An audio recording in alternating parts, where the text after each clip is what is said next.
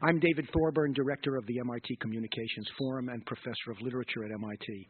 This is the third and final uh, forum in our series, Will Newspapers Survive? Uh, and uh, uh, in a moment, I will introduce our three panelists and talk briefly about our uh, scheme for today. My hope is that our conversation will genuinely be accretive, that uh, those I see already many uh, uh, familiar faces, and that uh, as more people straggle in, we will actually have a core audience who's been here for all of the events, unlike speakers who have not had the advantage of being here in person, although I know that they've been able to consult the website and read, read the text summaries and so forth.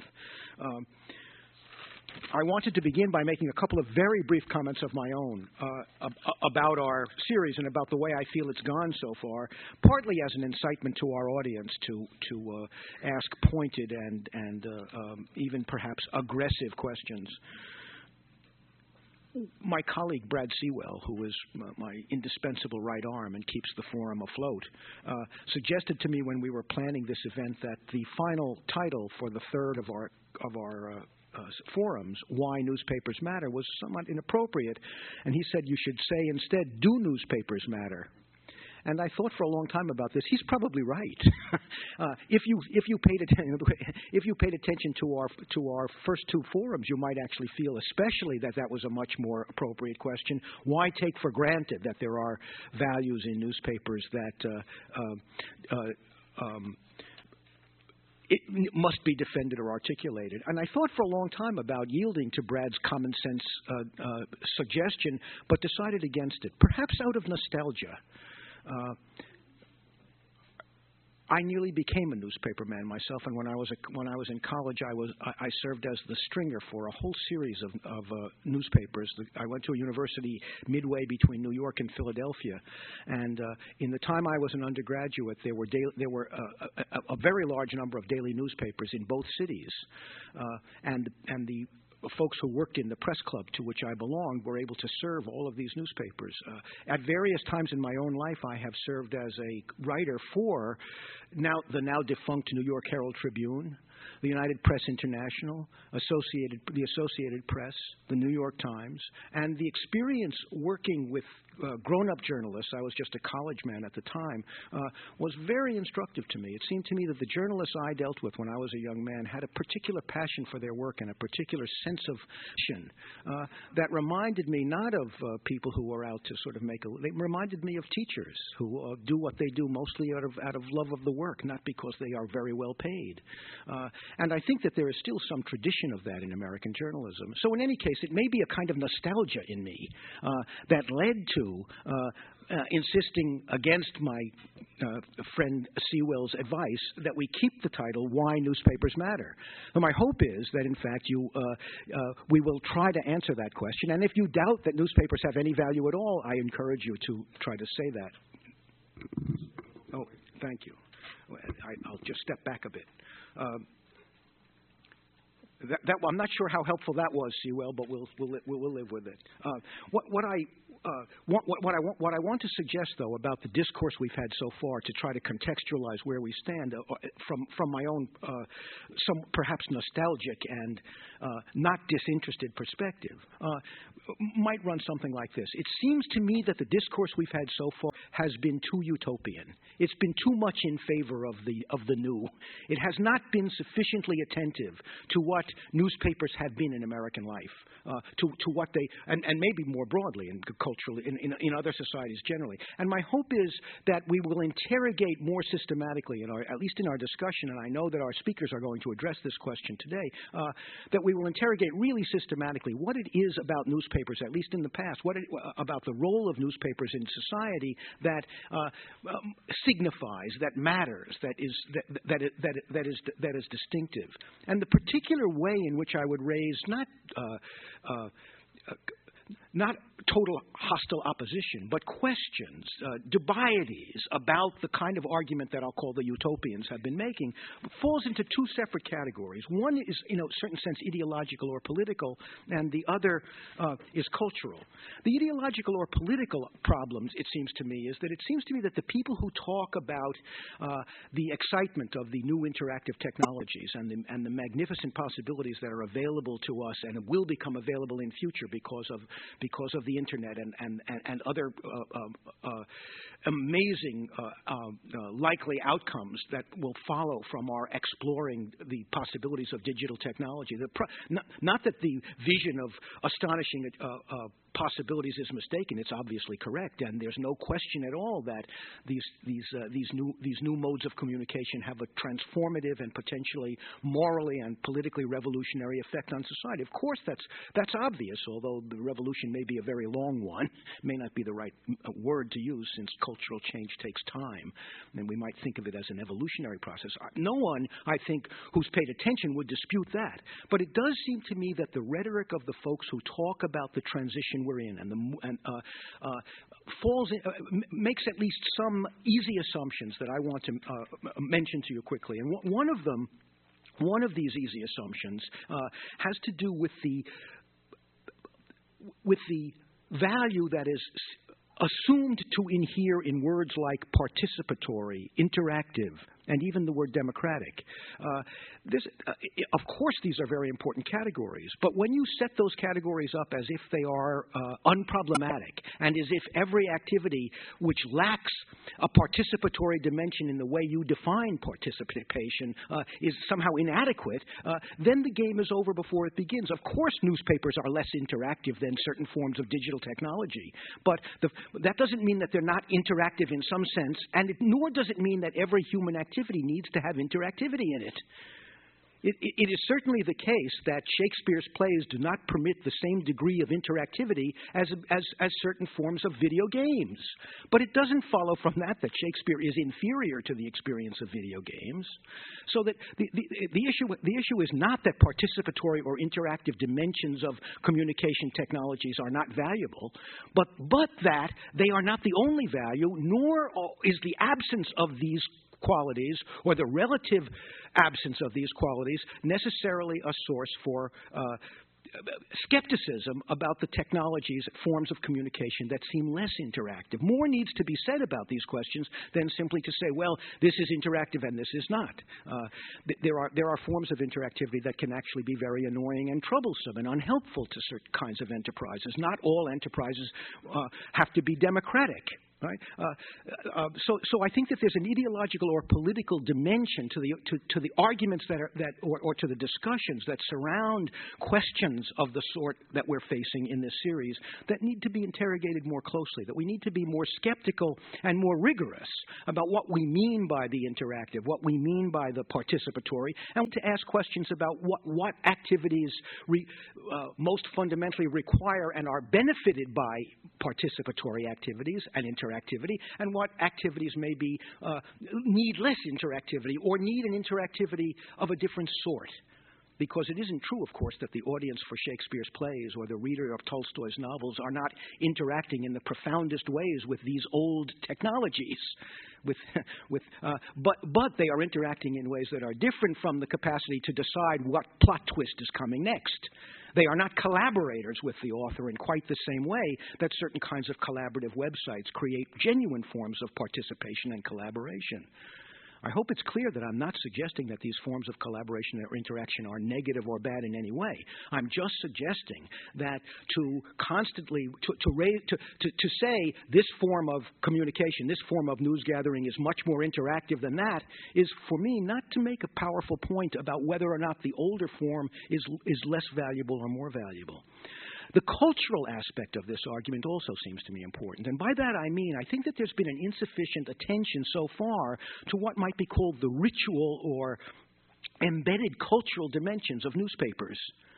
Uh, newspapers, the, at least in the United States and in many other countries, offer certain forms of experience that are uh, uh, uh, uh very difficult to find elsewhere. And one thing that, quite apart from the question of whether newspapers provide information to people, which of course they do at some level, they do other things as well. They organize the world, and they organize the world on a daily basis. And, and, and they, they create a universe that is, in some sense, more fundamentally unified and coherent than the atomistic uh, universe we might find in, in other communication systems and other communication forms. Uh, and and uh, the way in which newspapers organize the world and the way in which they organize the world every day anew uh, is an experience that's much more complex than we've yet given attention to.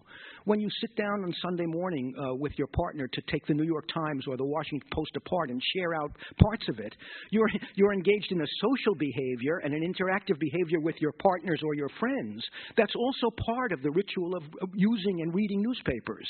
Uh, um, so it's important for us to think about and, and, and, and consider other aspects of the experience of newspapers, of the way in which newspapers have been institutionalized and instantiated in American life, in order for us to get a, a, a real, a, a, full sense uh, of what would be lost if newspapers genuinely disappeared, or if the aging of the newspaper readership reached the point that there were virtually no more, no more readers for newspapers, and they essentially, except for certain great national brands that were able able to keep themselves going, essentially disappeared as cultural forces. Finally, I want to suggest that there is a, another overtly political dimension to the role of newspapers, especially in American life, that we need to pay a little more attention to than we have so far. I'm talking about the fact that newspapers uh, operate under the protection of the First Amendment, unlike other forms of communication, uh, and that there is a long tradition of the newspapers as a kind of independent political observer who, who, who can stand up against and, and and sometimes even defy the demands of government. The loss of a the loss of an institution of that kind in any society would obviously be a serious one. We need to ask questions about whether in the transition we're, the long transition we're making from paper to digital to, from a paper world to a digital world from a from a from from, from a from a dead tree technology to a, to a digital technology we need to ask questions of that sort about the uh, uh, whether or not uh, the new systems of communication and the new systems of news gathering that are going to emerge in our society in, in, a, in a digital environment uh, are going to uh, offer the kind of the kind of political and, and, and, and moral independence that at least the ideal of certain news, of, of newspapers in the United States and the practice of some newspapers certainly justifies. Well, that's my response to what we've done so far. I hope it's an incitement to the audience to ask questions and to fight, argue, not just with me, but with uh, other speakers and even speakers who may not even be here. Uh, it's now my, uh, it's now my uh, uh, great pleasure to introduce our speakers and to uh, uh, explain our format. They, all of our speakers have, have kindly agreed to keep their arguments tight. They're going to make brief introductory statements. I'm going to time them closely. They'll stop after a relatively short time. We're going to try to maximize our opportunity for participation and interaction, a value I really do embrace, of course. Our, our speakers, st- starting starting here. Uh, Pablo Boczkowski is a is a, uh, a, professor in the Department of Communication Studies at Northwestern. He uh, uh many MIT folks know him because he was here uh, at, at, at, at MIT before moving to Northwestern. He's the author of a very interesting book called Digitizing the News innovation in online newspapers, and his recent research, which he's going to talk to us about, deals with other aspects of this topic in ways that I'm uh, excited about hearing. Jerome Armstrong, uh, see, seated in the middle, although he'll be, we're going to talk in alphabetical order, so it'll be Jerome, Pablo, and Dante in that in, in that order. Uh, uh, uh what we go, it's Jerome's last name. It's the A that makes him go first. Armstrong. Uh, Armstrong is the founder of Netroots.com. He's the creator of the political blog mydd.com, and he's the author, uh, of, uh, co-author of Crashing the Gate, Netroots, Grassroots, and the Rise of People-Powered Politics. Finally, Dante Chinni is the uh, Senior Research Associate for, in, uh, for the Project for Excellence in Journalism, a media columnist for the Christian Science Monitor. He's also served as a reporter uh, for the na- on the National Affairs Desk at Newsweek magazine. We're going to begin with uh, uh, Jerome Armstrong, proceed to Pablo, then to Dante.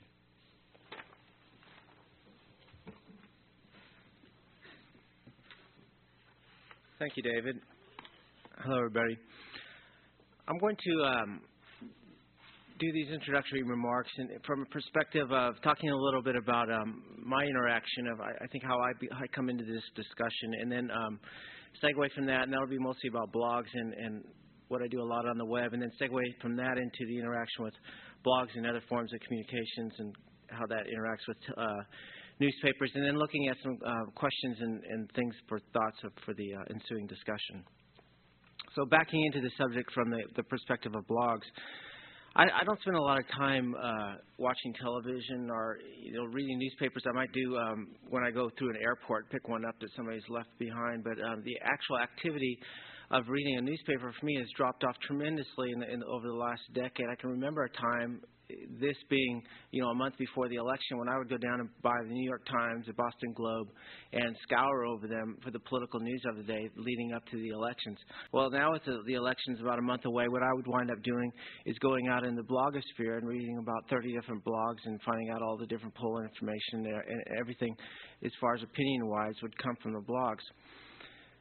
So, taking a step back for a moment, how did, how did this happen? Well, looking at from my perspective, and I'm a, I'm a partisan Democrat. I work for Democratic candidates and uh, um, a progressive. The for for me and, and, and a lot of people like me, what what we saw in the early part of this decade was a lack of a progressive voice in the mainstream media outlets. There was, I mean, by all accounts, you know, you can. The right wing will say that the the mainstream media is is liberal in orientation, and they might be in philosophy, but I certainly don't wouldn't adhere to the, the belief that the, the, the mainstream media is democratic in any way. And so the rise of the blogs was, in, in large part, a reaction to not only a, a right wing propaganda machine, but also the lack of progressive voices in the establishment media. The probably you can point to a couple different events along this path with the rise of the progressive blogosphere, and we'll get to, I'll get to some numbers here in a second. But I first point out the, um, the, the the debacle that we had in Florida in 2000. Next along the line would be the the vote by the Democrats leading up into the 2002 midterms to uh, give Bush the permission to invade and occupy Iraq. And then the um, the phenomenon of Howard Dean and the rise of the Netroots and what's happening this last cycle, which is much more of a, a, a decentralized effort of the local blogosphere. It's gotten to the point now where that how many blogs are there? Well, there's there's millions of blogs according to Technorati, but if you look at the the top tier blogs in terms of the numbers, it's increased in size since 2003 by 100 times. The liberal blog ad, ad the liberal blog ad network is it comprises about 100 of the leading blogs, and it received over 120 million page views in this last month, and that represents probably around uh, 15 million people that are actively engaged in it. Um, these people are very politically active. Among self-identified Democrats, 23% in a recent hotline poll visit the blogs on a regular basis, and they tend to vote too. The Pew, a Pew study post-election 2004 found that 99% of those interviewed that were Dean supporters voted. So th- though this is a, a minority, even by accounts of participation within the Democratic universe, they are very strong in terms of their, their opinions and their participation in the, in the uh, political process stepping away from the political blogs and the overall blog readership right now, according to a, a recent survey by the blog ads, is at about 50 million. And those blogs transpire every sort of you know topic you can imagine.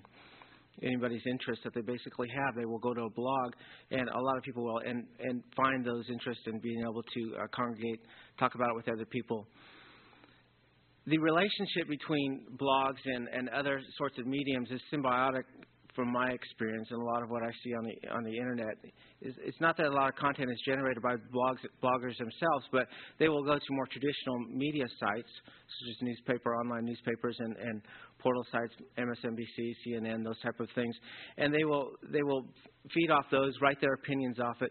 But it's also it goes both ways. You have a lot more journalists now who write for print and, and online that go to the blogs to find out what's the recent stories that are breaking. Blogs are sort of, you know, they've, they've busted open the gateway that used to be there for media, but now they're, in many ways, a, a place for people to try out opinions or, or leads and, and see if they can gain traction in, in the wider sphere. Let me present a couple of different uh, um, statements here on the relationship of blogs and newspapers. The first is by Corby Parnell, and talking about the difference between news and opinions. He says newspapers are a dying medium. However, blogging will not be the cause of its death, nor will blogs replace newspapers as the primary source of news for a majority of the world's population. Fair and balanced journalism is good journalism. When I seek out news, I don't read Robert Novak. Instead, I read the Associated Press. On the whole, individual bloggers will consistently produce the kind of original, highly refined, unbiased content that even small town newspaper readers have come to expect and value. However, the thought energy that bloggers put into their reporting and news aggregation efforts can and will be leveraged by other participatory mediums, such as Wikinews, and will therefore contribute to and hasten the demise of the newspaper medium. Of course, it's also possible that the newspaper medium will survive by aggregating good content from the blogs. And, that particular, that last point that he makes is, is something that I've seen happen more and more. Um, blogs, like any other medium, once they, once they reach a certain threshold of, of of communication uh, possibility, the commercialization uh, um, enters into it because it costs more to run those things. The, the convergence then of new, newspapers adapting to blogs involves the commercialization of those blogs. The, here's another quote here. The, the Arizona Republic, the Des Moines Register, and the San Jose Mercury News were among a group of publishers that signed up for Blogburst, a blog syndication service. Under the terms of the agreement, newspapers can publish any of more than 1,500 blogs featured by the service. And how this works is that you know if somebody writes a, a review of something locally, or say covers a sports story, those can syndicate right into the into the uh, uh, newspapers if they have that agreement set up. One uh, quote here is from the American State Statesman in Austin.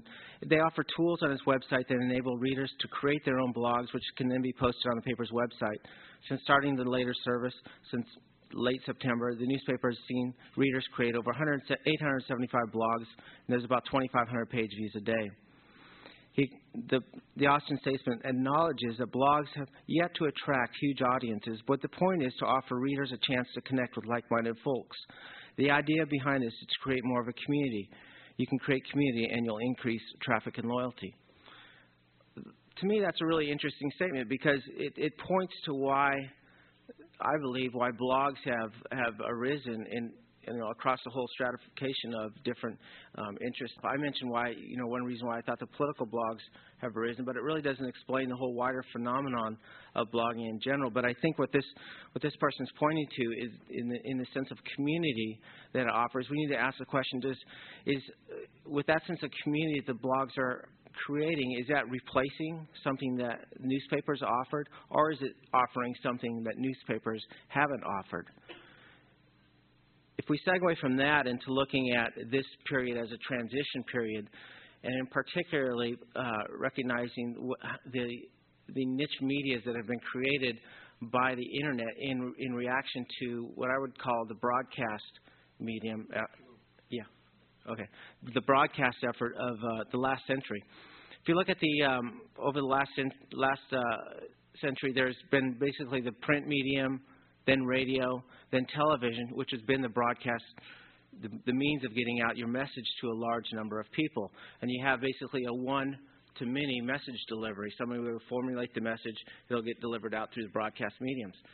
The whole fragmentation that's happened of that structure over the last couple of decades is, is points towards what's going to happen in the future. The, the the means of delivering your message now has become much more niche, much more one-to-one.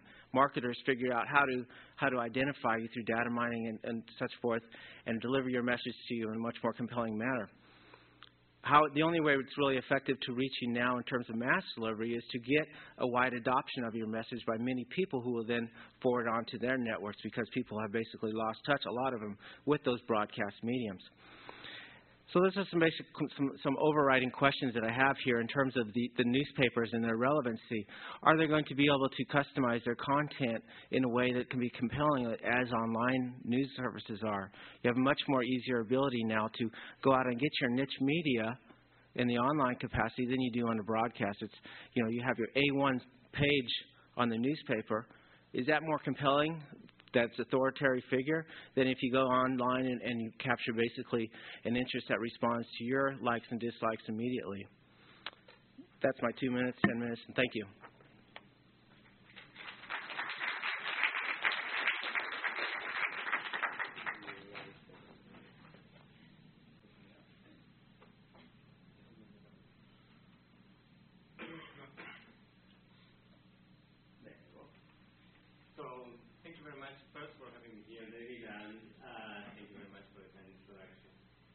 what you're going to hear in the next 15 or 14 and a half minutes uh, is basically a summary of an ongoing research project that I've been undertaking for the past couple of years. And in particular, uh, of this project, which is forthcoming in, in the Journal of Political Communication, as you can briefly going to gloss over the main findings, I'd be happy to share with you copies of papers if you're interested. So the first thing that I want to do is to take you from Boston to Buenos Aires, Argentina, which is where I come from and it's the size of the research project. Um, a couple of months ago, I was there uh, and I had to give sort of a similar talk, the first talk on this project. So it was July 27th, actually, and I uh, wanted to check what the papers that I had been studying were reporting that day, and in particular how their front pages look like. What you see here are the front pages of the top two national print newspapers in Argentina, combined market share 50% of the national newspaper market. The top newspaper, Diario Clarín, is 34% share of the national newspaper market. The second one, La Nación, is 50% share. What you see is that the top national story about the, uh, the national government in Diario Clarín is the same top national story placed exactly in the same position in its competitor. The top foreign story about Hezbollah and the fight between Hezbollah and Israel, which is also the top, uh, so the top story for the top one newspaper, the top story for the second newspaper, also placed in somewhat similar position. The top sort of local news about a, a, a, massive rain that happened the day before is also shared by the two newspapers and is the story that has the most prominent visual, right, most prominent photo, picture more or less of the same car destroyed. And then finally, the top health science medicine story is shared by both. So basically, what you have here is the top two newspapers in the entire country, 50%. Right, of the market share for the entire print industry on a particular day sharing basically most of their front pages. Now, is this a fluke or not? Is this an outlier, just a coincidence, or is part of a larger trend? This paper and this research argues that it is part of a larger trend, a larger trend that has a lot to do with certain technical practices, certain ways in which the web has been used in the past four or five years to provide breaking news throughout the day, has actually led in an unintended manner to a growing convergence of content, sharing of content, thematic overlap, not just among online newspapers, but in the entire media space, in particular in print.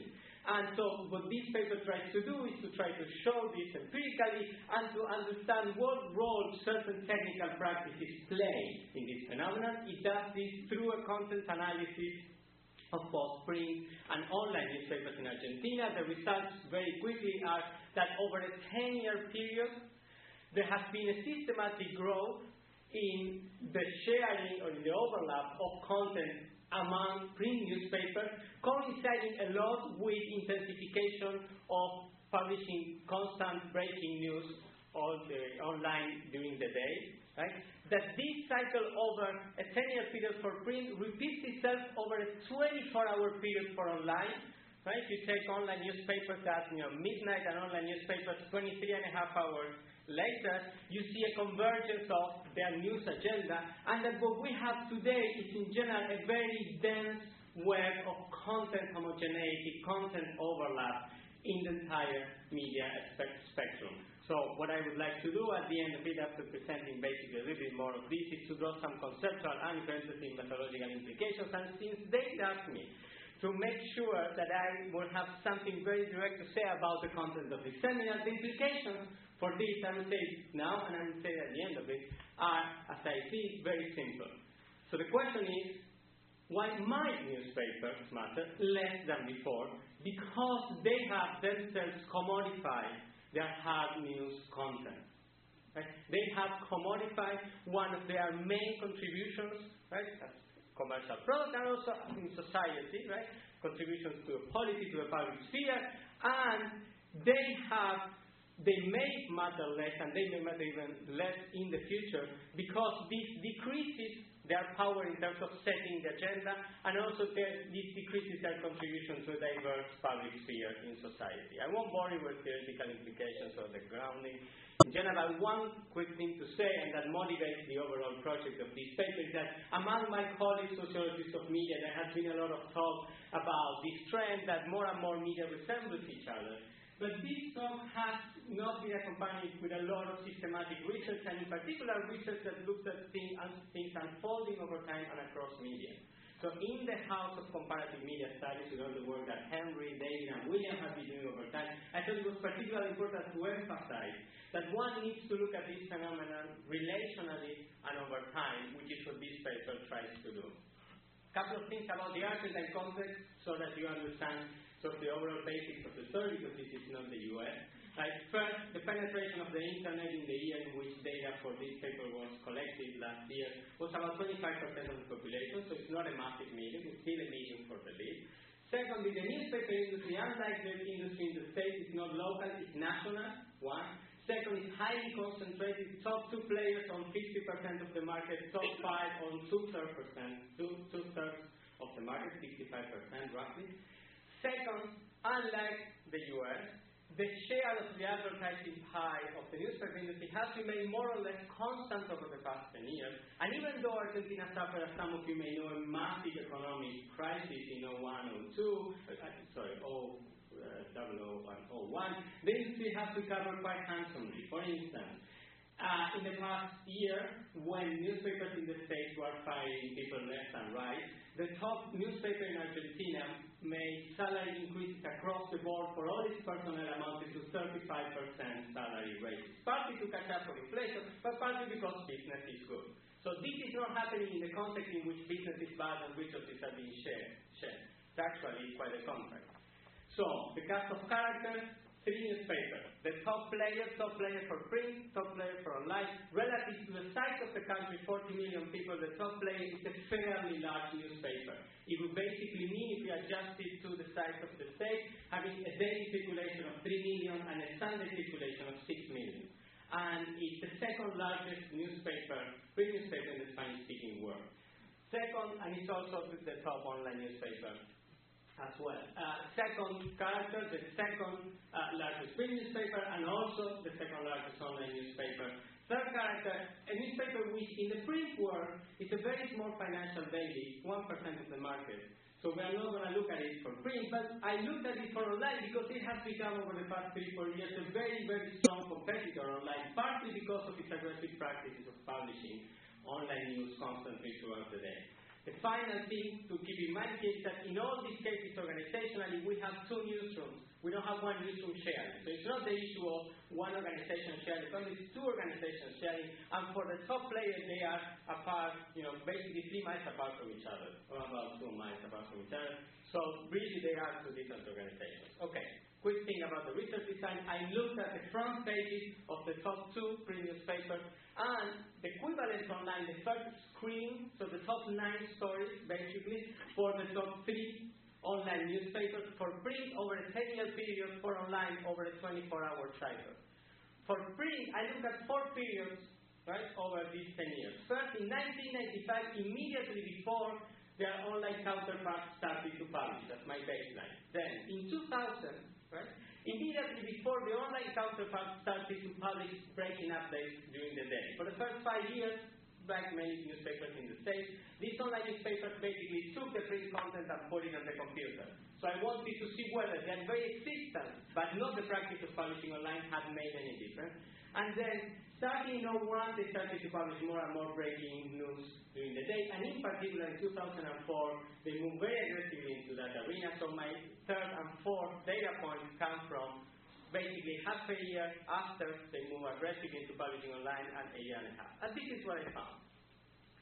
That between 1995 and 2000, right, there is no difference in between the front pages of this newspaper. So five years of existence of the online edition has made no difference.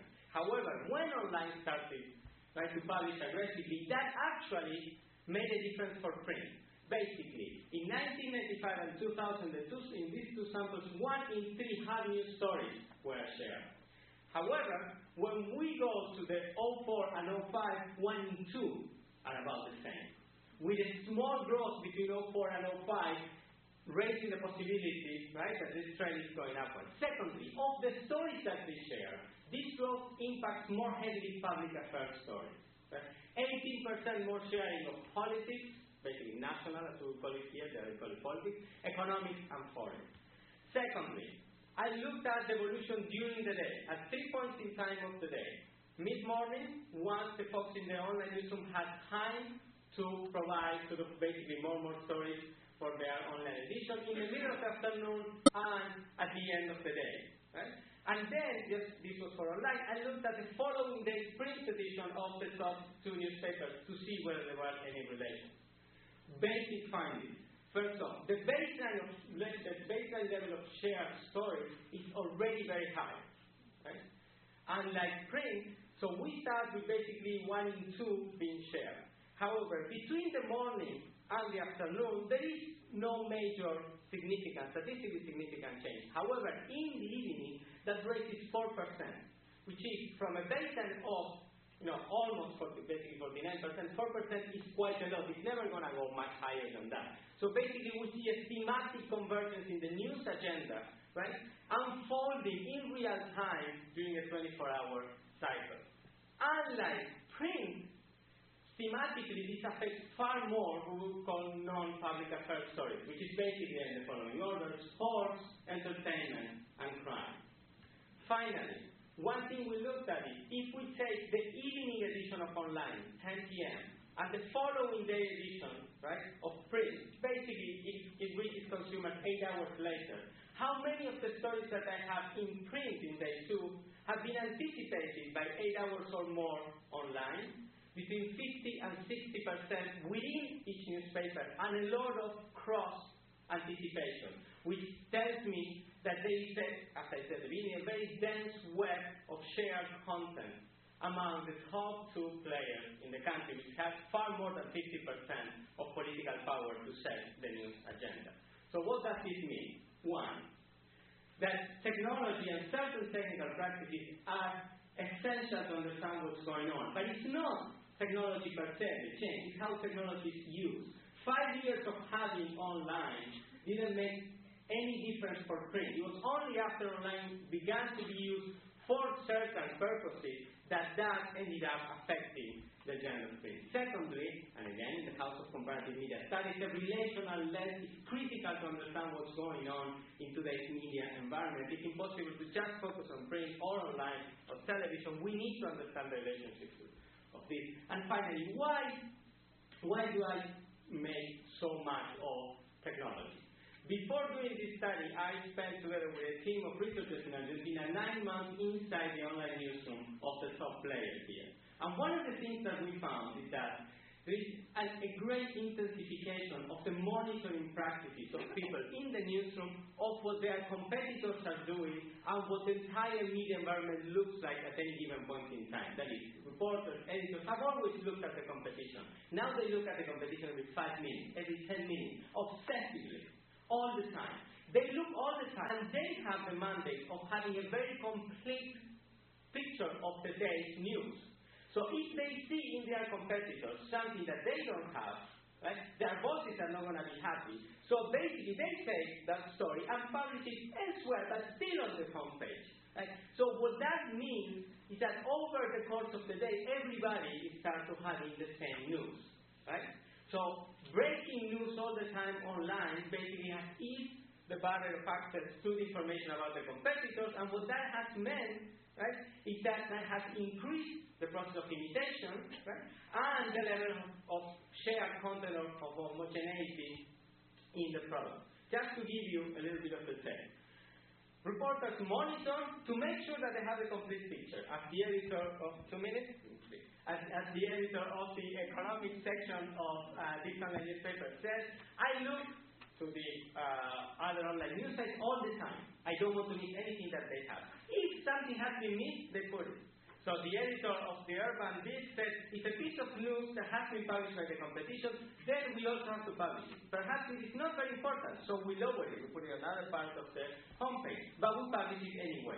If they have it, we have to have it too. And they monitor before and after they publish. Before they publish to calibrate the framing of the story. Right? So talking about of a high profile story, one uh, reporter from politics section, national in this country will be called, so that looking at the competition is unavoidable. When we defined the headline and the lead of this story before we published, the first thing we did was to check at our competitors to see their framing. We do this almost automatically. And after they publish, to assess their performance vis-a-vis those of their competitors. So, for instance, this is from one of the field. At 6.13 p.m., a local cable news channel announces the verdict of the Michael Jackson trial, which triggers an intense rush in the newsroom to publish the story. Seven minutes later, because this was very, very, very fast, the updated story is published. The editor looks immediately at the site of their competitors and says, we publish it first. The homepage editor congratulates him, shakes his hand and says something along the lines of, great to work with you.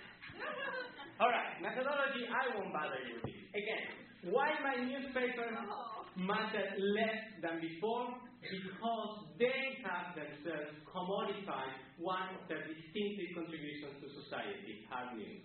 This runs the risk of decreasing their power to set the agenda and their ability to contribute to a diverse public sphere. You might think this is only Argentina. It's in many cases a weird country down there in the real south.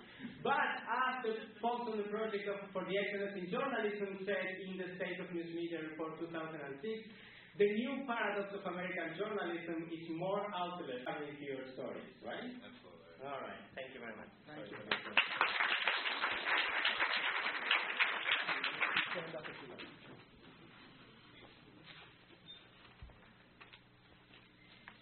I guess the the first thing I'd point out, uh, just on what Pablo just said, is that uh, we're we're, we're uh, some colleagues of mine are coming out with a book on local television news that shows that actually local television news in the United States, the homogeneity is, is breathtaking. it's it's frightening. Uh, but hey, if you watch local TV news, you know that already, right? Uh, first, first, let me thank uh, thank. Uh, David for having me here in MIT. Uh, the website for this forum said that it was going to have media critics, working journalists, and uh, online visionaries. For the record, I'm, I'm a member of the first two camps. I'm not a member of the third camp, but uh, seeing as I'm from Washington and visionaries are in short supply down there, I'm happy to be here. Uh, but when we start, before we start, I just want to do a couple things just to get an idea of your your media consumption habits. Uh, and this is probably not an average audience, even by the highly erudite standards of Greater Boston. But uh, how many of you in the last two days read a newspaper for news? Okay. How many of you got some news from local or national television news? Or cable news? Okay. Uh, how many of you went to a big website, New York Times, CNN.com, Boston.com? And how many of you went to a blog for news? Right, uh, the point of this is that, it, look, our media consumption habits are increasingly very complicated. Okay, we're, we're all omnivores now. Okay, we're media omnivores. We go all over the place for our news. And the way to look at this kind of this moment in history right now, and, and I think uh, I hope moments to come, is this is a very good time to be a news consumer. It's the best. Uh, you can go umpteen places for news, national and international, and you really control your news diet. If you want to spend the day on ESPN, you know, just reading and knowing every little bit of minutia about sports, you can. If you want to go to BBC.com, you can do that. If you want to go and scatter around, you can do that too. But this is also a difficult time to be a news consumer because all that, all those possibilities mean that you really have to monitor your diet closely. It's really easy to kind of you know, wander down the, the news junk food aisle and just stuff your mouth with ho-hos if that's what you want to do. It's possible. Uh, and whether or not newspapers survive or not, I actually think this is going to continue to be the case. I think we're going to be continue. We're going to be a mixed. We're going to be omnivores. We're going to be getting a little bit from different places, a little bit from here, a little bit from there. I don't. I. I completely agree with Jerome about blogs. I, I don't think I, I think it's wrong to think that blogs are going to replace newspapers, but I think that you know they make the news environment richer. I think there's no question about that. But the idea that top-down media is just going to suddenly disappear with you know assignment desks uh, or their equivalent and reporters and editors and people touching your people a lot of hands on the copy before you see it. Uh, I think that's going to continue. It's just going to live alongside other things. Uh, the question of whether, in, in, my opinion, the question of whether newspapers are going to survive is obviously a provocation. I mean, it's, it's you know, uh, it, it's, it's such a broad question that, you know, the answer is yes. In some sense, I think newspapers will survive. I, I don't know what they're going to look like. I don't know if they're going to be on paper. I don't know what they're going to cover topically or geographically. And I think uh, the biggest question is I don't know how they're going to fund the coverage that they do. Uh, there are real challenges on all those fronts. Newsprint, uh, as you probably know, is expensive, and delivery of the newspaper is not the most efficient you know, system in the world. A, a kid coming by and throwing a paper at your door is it's nice. I, I get my newspaper that way, but it, it's not the most efficient way of getting the newspaper. Metro areas, and this is important, I think, for local news, are harder to cover than ever because they sprawl. You know, you know, Greater Boston extends to New Hampshire. Uh, so how does the Boston Globe cover all that? It gets it gets very complicated. I mean, it, those people up there may want the Boston Globe because they want the national news, but can they really feel they're getting the local news they need in there? It's very it's it's complicated. It's very difficult for the Globe or for any big metro daily to do that. And on top of all this, revenues are down in newspapers, and they continue to go. I mean, they're they're they're, inching slightly upward, but they're if you look at it uh, over you know long term, they were going like this. They're creeping up now. And that's for a lot of reasons. One of them is falling readership, which I'm sure we all know about. Uh, the best case scenario for newspaper readership over the coming years is a one is a slow and steady one percent decline for newspapers. That's the best case. That's what we're hoping for. Um, how does the web fit in all this? Uh, it hurts and it helps. Obviously, you know, more eyes see the content from newspapers, and this is a good thing. Uh, uh, the bad parts, there are a lot of them. Uh, online is killing newspapers where classified ads are concerned. That was a steady stream of income that's gone. Uh, all those people who read the newspaper for free, it, it's it's not clear that it's a large number yet. It's somewhere around I think six or seven percent that don't that read it, but uh, read it online, but don't get it delivered or, or read the hard copy. That's money that's lost in terms of subscription revenue. Uh, one thing we cite in the report is if online and print ad rates stay where they are, you know, if the idea that the well online revenues will increase at some point and it'll be a nice stream of money and it'll be able to fund all that wonderful reporting you get, it's it's it's hard. Uh, our estimates are uh, somebody else's estimates we count on are if they stay where they are, if rates stay where they are, they would have to grow at a rate of 33% till the year 2017 just to make up for where things are right now. That means that, uh, you know, it's going to be hard times for all in the newspaper industry. And that brings us to the, the big question so what? What if there were no more newspapers? And uh, we'll get into this tonight. And I think actually, that just hearing people talk, there's more agreement on this than, uh, than you might think. But um, I'll throw out a few things why I think newspapers are critical. Newspapers are, at the, la- at the local and the national level, the place with the most bodies. It's got the most. It's the newspaper that has the most reporters on the street. More, there may be more people that watch local TV news, but in terms of having people out there getting the news, it's the newspaper that has the most people. What does that mean? That means that they have beat reporters who have a certain amount of expertise and who know what the heck they're talking about. Uh,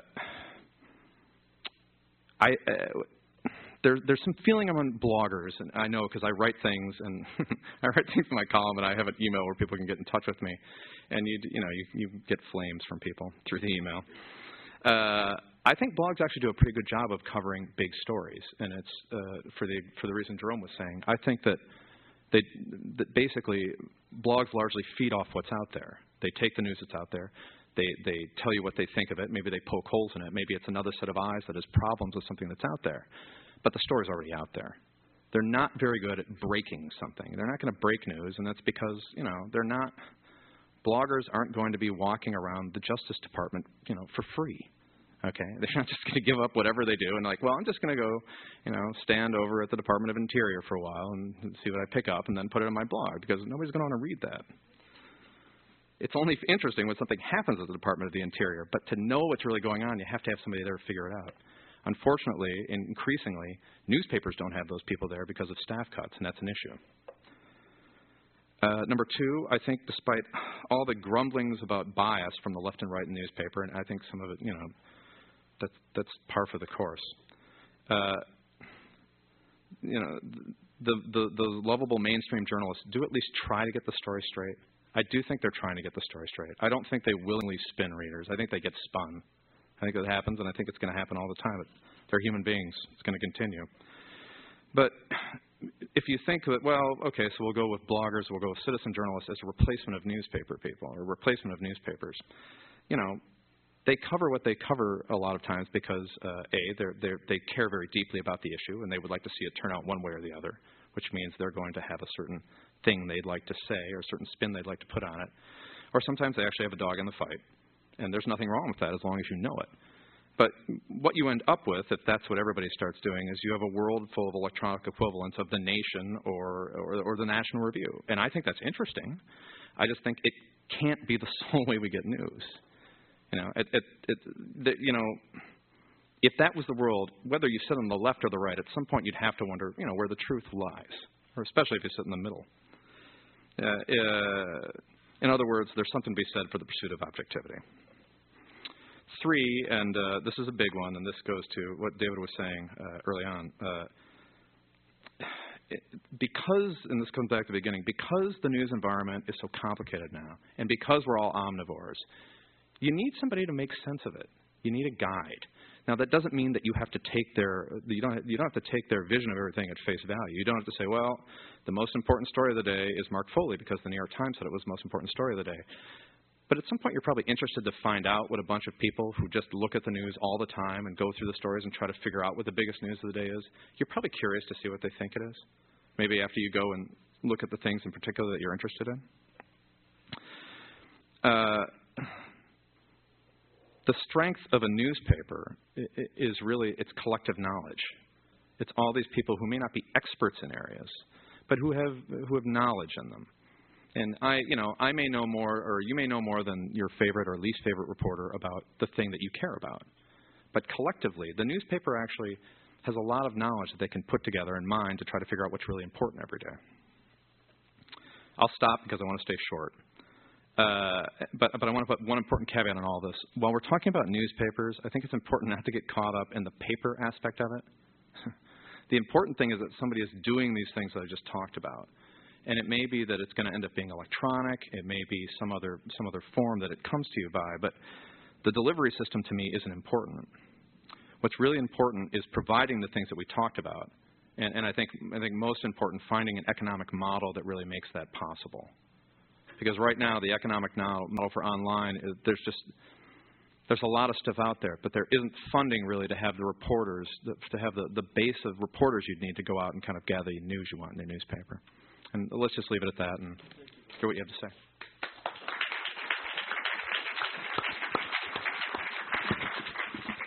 This is the audience's turn. I count on your being articulate and concise. Uh, come down to these two microphones if you have questions or comments, not just questions. We, we, we, we welcome your, your uh, um, argumentative sides as well as, as, well as, as, well as questions. Uh, I, I, thought while, while you're sort of gathering your thoughts, I, I, I thought I might give each of the panelists a chance to respond quickly to what they heard their colleagues say. So, Pablo, let's start with you. Do you have any responses that you'd like to offer?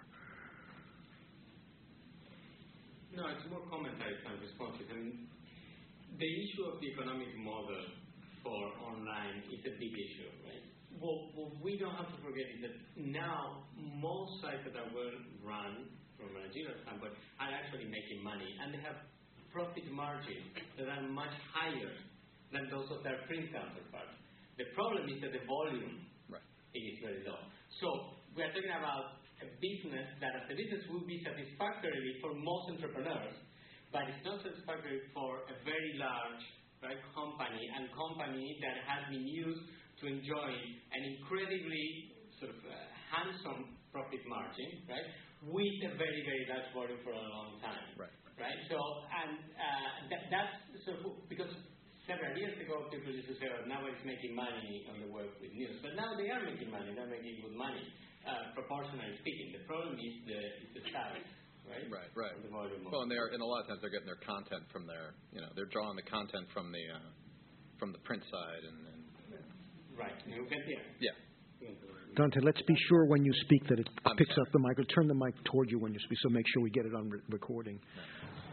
Yeah, let me co- continue on on, on uh, the the commodified nature of of the news. I think is really interesting because it's sort of corollary to what I was bringing up of of what you know a progressive might feel earlier this decade is the non non not enough representation of their their viewpoints, and I think it. Um, it's something that, that we can probably criticize newspapers in general as lacking, and, and, and that commercialization of that commodification of it points to um, the lack, which I, I pointed out at the end of the uh, talk I gave, which, which is community. And that's another reason why people are turning to other sources other than newspapers. The, the authority aspect is a, is, a, is a really interesting model because, you know, what there, I think there's actually a little more breakdown we need to do with that is that you have authorities of people who are like-minded with you, people you turn to as sort of an ally, and then you have authority figures that, that society puts up as uh, relating to the general information flow that, that we go into. And I think newspapers are, pro- are more of the latter. And typically, those are those are things that are being deconstructed more and more as people turn to more of the former, getting it online. And blogs are a great representation of that, of people being able to form their own authority leaders and their own networks there that are shared with other community members. Uh, just to touch on that, I mean, I, I agree. I think that uh, when, when you're talking about, particularly about politics, where I think blogs are very strong, uh, th- there's knowledge out there in, the, in those in those blogs that that that maybe the reporter doesn't have. I, I, what I'm trying to say about what the newspaper does have is, for you to get everything you you get in the newspaper or from a from a major media organization as a big reporting staff is, you'd need to go to a blog about politics. Then you need to go to a blog about what Asian affairs. Then you need to go to a blog about what's going on in Europe. Then you need to go to a blog about what's going on in healthcare. Then you, it, it gets very complicated.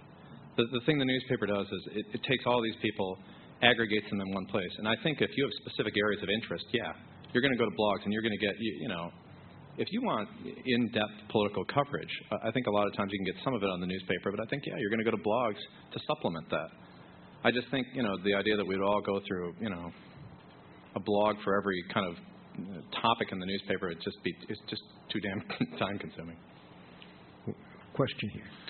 Um, I want to pick up on that point and the point, Mr. Chinni, that you made uh, uh, towards the end, which is that uh, even if you get rid of the form of the newspaper, you didn't have a newspaper and you didn't have delivery trucks and you didn't have ink and everything else, you would still have enormous value in the resources of the newspaper that no blog can replicate. And it, seems to me what's happening, at least in some cases, is that uh, uh, newspapers are migrating into an electronic format. I read the Wall Street Journal every day, but I haven't picked up the newspaper itself in, in weeks. I read it online because it's organized that way. Uh, no blog can can replace the Wall Street Journal, but but the electronic format is quickly replacing the newspaper format. It seems to me, and I wonder if you or the other panelists would would sort of talk about this middle uh, area that's not a traditional newspaper, but certainly not a blog. It's the newspaper uh, that is uh, uh, delivered in the uh, in, a, in, a, in, a, in an electronic format. Uh, well, really quickly, I mean, the journal is an interesting example because uh, it, it has one huge advantage that most of the other online newspapers don't. It charges for content, and it's and it's and it's such a specialized. I mean, people. The journal means something special. People get it, and they feel they get. They're willing to pay that. You know, the other, the only, you know, the Times has kind of crept into it by you know, asking you to pay for columnists which uh, surprisingly has worked. I, to be honest, I never thought that would work. But they're actually they've done pretty well with it, uh, and they offer some archival stuff and things like that. You know, the, the question is, I do think I do think that newspapers are going to migrate that way, and then I also think at some point. I'd be curious to hear what, what the other panelists thought, but you know, video, these things are going to, it's all going to merge. There will be, there will be a, a, a you know, some kind of great convergence down the road. It's already, if you talk to photographers at newspapers, they're being given video cameras. They don't shoot as much anymore they take video, and the the, the quality they're, they're able to do frame grabs from the video they shoot that's so good, they, they don't need the camera anymore. So what does this do? Well, it, A, they still can run the photos in the online edition, but they also have this video of the event that they can put out that actually can makes them compete a little bit with television. It, it, uh, anyway, I, I do think it's moving that way. I just think it's a question of uh, it's a question of uh, finding a way to pay for it for the outlets. Sure. Well, what it brings out to me is like, what what are, what are we going to drop off if we if um, you know what's going to left in the the waste basket of basket of history if uh, newspapers stop in, in the paper format specifically because re- replacing it online in the digital format is increasingly what's going to happen. What's going to drop off is this structured format of how the news is presented uh, to everybody, and, and it has been this one size fits all model with the paper newspaper that is ending. And I don't think there's any way that that's going to uh, get turned back. Even the newspapers that people are going to be getting um, at a certain point here, it's going to be like that Harry Potter movie where you know you unroll something and it's all digital and it, it's just like a, a digital paper that uh, changes, and the, the delivery of these things day to day is going to become a relic. Um, I don't think that's a, a that that seems to me irre, irrevocable change that's going to happen. The online uh, news vehicle that people are going to use is also becoming to become more and more customized according to your delivery. That even the Wall Street Journal, they can find out more and more about you and deliver the ads that they want you to uh, see based upon your consumer profile. That's not a trend that's going to stop either. So the thing that you know I believe is that is really what, what newspapers symbolize here that is going to change is this one size fits all broadcast medium consumption that's represented uh, most dramatically with the online culture as far as how it's changing. One, one comment to add to, the observation. In the transition from print to online, you don't take the same content and put in a different delivery vehicle.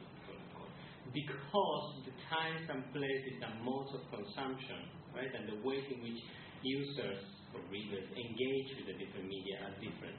What has been happening over the past four or five years is that most of the news online gets consumed during regular work hours. If you look at right the evolution of the, of the traffic over a 24-hour cycle, right, it is flat more or less from the wee hours in the morning until 8 or 9 in the morning. That starts to go up, right, and it stays very high up until 5 or 6 when it goes down. So Pablo, the implication is instead of working, people are going online to read the newspaper. oh, they're working That- online. So people are working with computers, they're working online, they're checking the news, but they're doing something else. They have very little time, right?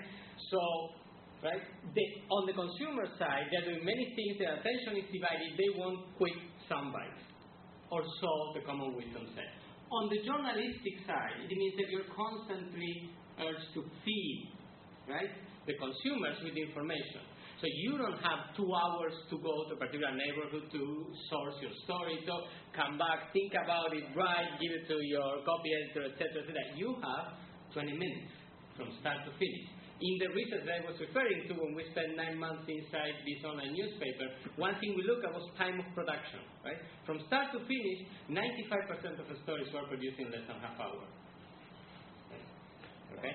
Now, what this means is that, and there, there are many other things having to do with the different media that people use, video, audio, etc. But what this means is that in the transition from this to this, the way of the ways of crafting a story change. What kinds of stories we can tell change.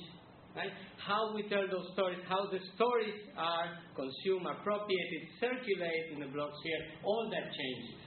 Right? So newspapers are in part print, but they also stand for certain ways of journalism, certain ways of in which the media contribute to society, and that's in part what is in question in the transition. Right? Not just it's not just oh instead of getting it here, I get it here. Right? Question here. Um, I've been, Is that on? Can we hear her? In the back, can you hear the speaker? Ask again. um, I've been to two out of the three, and kind of been waiting to know exactly what is a newspaper. Because when everyone talks about the things we might lose or the things that might replace the newspaper, it always seems like, well, I have a new technology version of that that meets all these criteria. I use Google Desktop and Google Homepage, and there's a news feed there. When I go to my email, there's a news sticker on top. My Google Desktop, which is always up on the sidebar of my computer, has constantly cycling news stories, and I can choose to click and link on what I want. And to me, that's very much like skimming a newspaper in the morning. And so, I mean, the only thing that might be different is my Google Desktop looks a little different than someone else's, and their news stories might be slightly different. But, I mean, I lived with my boyfriend and parents for a while, and we had three newspapers that arrived every morning. All four of us spent a couple hours with them, and yet if we were going to talk about what we read in the paper, none of the four of us had actually read the same thing. None of the four of us identified it as being the same paper, unless we actually sat down and read the story aloud. And my Google Desktop, I can either read it aloud to my boyfriend or just email the link to someone I want. So the communal aspect still seems to be there. And if that's not a newspaper, or not some form of a newspaper, or some baby form of what might replace a newspaper, what is a newspaper? Very difficult question. well, uh, I think I think a newspaper. That's what I mean. We can't get we can't get caught up in the idea that a newspaper uh, a newspaper is an organization full of people that put out a product that you read every day. That's really what a newspaper is. A newspaper really isn't the isn't the newsprint that gets on your fingers and all that stuff. Google News is interesting because I like Google News a lot, I, but but Google News couldn't exist without the mainstream media. It just goes in and grabs stories, and I think it's very interesting. I, I like it, you know, and and I have a couple of RSS feeds, and uh, you know, but but it, but it's cannibal. I mean, it's cannibalizing. You know, it's taking stories from the old media, okay, and it's and it's giving them to you in a new format. But it's still the I, to me that's still you know the newspaper, or or if you're getting it from a broadcast company, it's broad, it's the it's you know it's ABC or it's CNN. Yeah, David's got a really good point because uh, um, Dante, I mean, it's it's because the newspapers. I mean, Google couldn't exist without. I love that thing too. It could not exist if people like Dante weren't out on the street, you know, doing the reporting. Not on the street. Okay. okay. Good for him. Now, he's a columnist. He's opining now, but literally, I mean, you know. So I, I, I think you have to probably step back and, un, and unfold that. Well, if, if Google's not really supporting that model financially, and they're not, they're just feeding off it. That's the plain truth. And so are a lot of aggregators online. What's going to keep that model profitable and up and standing for them to feed off it? There's there's no commercialization happening between Google and everything that it links to.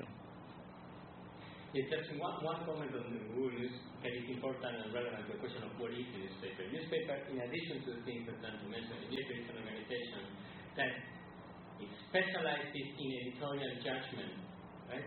And in selecting from all the potential events happening in, say, 24 hours or a week uh, period of time, which ones are newsworthy, and of those that are newsworthy, which kind of angle, etc., etc. Google has an algorithm. So difference between Google and a newspaper is that there is nobody actually looking at this story versus that story. It's an algorithm that selects on the basis of certain criteria. Right? What kind of news get delivered in what kind of position on the homepage. What is interesting is that that kind of reasoning, the mixing of the human and the software, is also happening at traditional newspapers. So, for example, Le Monde has an in-house built software that assists its editors online to select and rotate the stories on its site during the day, depending on the number of patterns or issues having to do with traffic, what stories get you know more traffic than are moved up automatically, or they're suggested to the editors that they should go up, etc., etc. So a newspaper, among other things, is an organization that specializes in editorial decision making.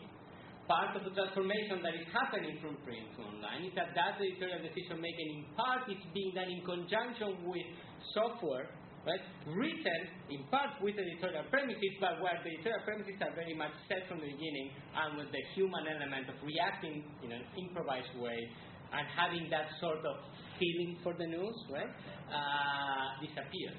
So that's another important thing to keep in mind in the current context. I have a question about the economic model. It sounds like everyone's trying to. We know that there are big changes happening, but we don't know what the economic model is going to look like. And um, I'm curious about your thoughts on if one thing that's hurting newspapers is the move to online. Another, it seems to me, is the sort of expectations about revenue. Newspapers were wonderful investments for a while when they were generating 20%. Um, Wall Street loved them, and so a lot of them are now public companies. That clearly is difficult to maintain, and you see some conversations happening now about taking them private or um, taking them in the hands of local investors who wouldn't have that same expectations. And I'm just curious your thoughts how that would affect this, um, the pressures they're in. Would that allow, would that just sort of stave off some of these changes, or would that give them some breathing room um, to live a little longer? Oh, sure. Um, keep going. Hmm. I mean, I, I, so some thoughts. I mean, I, I, I don't know the answer it. It's a very complicated question. So one, and it's particularly relevant for the American context, is the critical role of the capital markets. Unlike the newspaper industry, newspaper industry, newspaper companies in other countries, for instance in Latin America, where they still remain privately owned, mostly family-owned enterprises. Right? So they are sheltered much more from fluctuations in the marketplace. Newspapers in the States decided a few decades ago to fund expansion through the capital markets, and that was wonderful for a certain period of time, but the capital markets have certain sort of dynamics, and that they, among other things, a very short-term view of performance, and that is hurting the newspapers now because they are not performing as well as other competitors. They are performing remarkably well when one compares that with other mature industries, but they are not performing as well as some competitors. So it is important in terms of the economic model, yes, to think about what are the consequences uh, of the, the, the important presence of the capital market in the industry and what could be done or could not be done in going forward. The other thing that I think is important to keep in mind, or at least the way I think about this issue, and I'm not an expert in this, but I spend some time thinking about newspapers in general, is that a century ago, that is, you know, 1960 say, um, the traditional media owned a lot, right, a very significant portion of the information environment, right? right? There were a few companies which owned a lot. Now, traditional media are not no longer they no longer have this dominant position in information environment. The, the, the, market value of Google or some of the new competitors far surpasses that of many traditional companies, even jointly put together. So, in a sense, what has happened is that newspapers, as one expression of traditional media, have in general receded in their position in the marketplace, right? In the information marketplace, because the things that we used to do separately in the past. Now we do all together. We get our news, we search online, we watch video, we get movie tickets. We all do that in the convergent information environment. So what in part is hurting newspapers is the fact that overall they have a much less controlling position of the entire information environment and they have much less room to maneuver in that sense. Yeah, I have a comment. Um, as somebody who reads, who reads the Globe in paper and the Times online and pays for both because I think I ought to pay for it. Um, my concern isn't the change in technology. I don't care whether it's on paper or it's online, but I care a lot about interface. I mean, coincidentally, I'm an interface designer. But um, but the role of serendipity, and I have just two examples. On the rare case when I pick up the New York Times on paper and I read it, I'll leaf through and I will see an opera review and I'll read an opera review and I'll be en- enlightened by it. I will never click on the music section of the online Times. And the other example, it's coincident that Alex Beam just stepped forward because I was going to use him as, as an example, is in the paper I read his column. I enjoy it. I get pissed off by it about half the time. But because I um, because he has good lead-ins and good headlines, it usually draws me in. But because he pisses me off about half the time, I might not click to it and I might not therefore get exposed to something that would annoy me. Um, and I really mean that as a compliment, by the way. I think I appreciate that you're provocative. Um, and when you couple that with Pablo's point about the, the commodification, and I just worry about uh, our culture becoming the lens through which we view the world getting smaller and smaller and flatter and flatter. Um, and it doesn't just apply to news, but it, but but it certainly applies to news. It doesn't just apply to news, but it certainly applies to news. And none of the uh, panaceas that have been proposed have addressed that concern for me. Uh, so anyway, that's just a comment. Dante. Uh, well, I think it most importantly actually applies to news because it, it's ultimately news is how you define your reality. So if we're all going to go out and get our different pictures, I mean, we all have to some extent a different picture of reality. But but I mean, if we all start going off in completely just crazy divergent directions, democracy becomes much harder because uh, we can we're debating things that should be facts. We do a little of this now, actually, but you know, uh, it, it could get much worse. And I agree. Uh, the, the serendipity factor, I think, is a big point. I, I, I do agree with that. The, the one thing about moving to online um, and, and I agree with Jerome that uh, you, you're gonna you're gonna seek out the stories you want.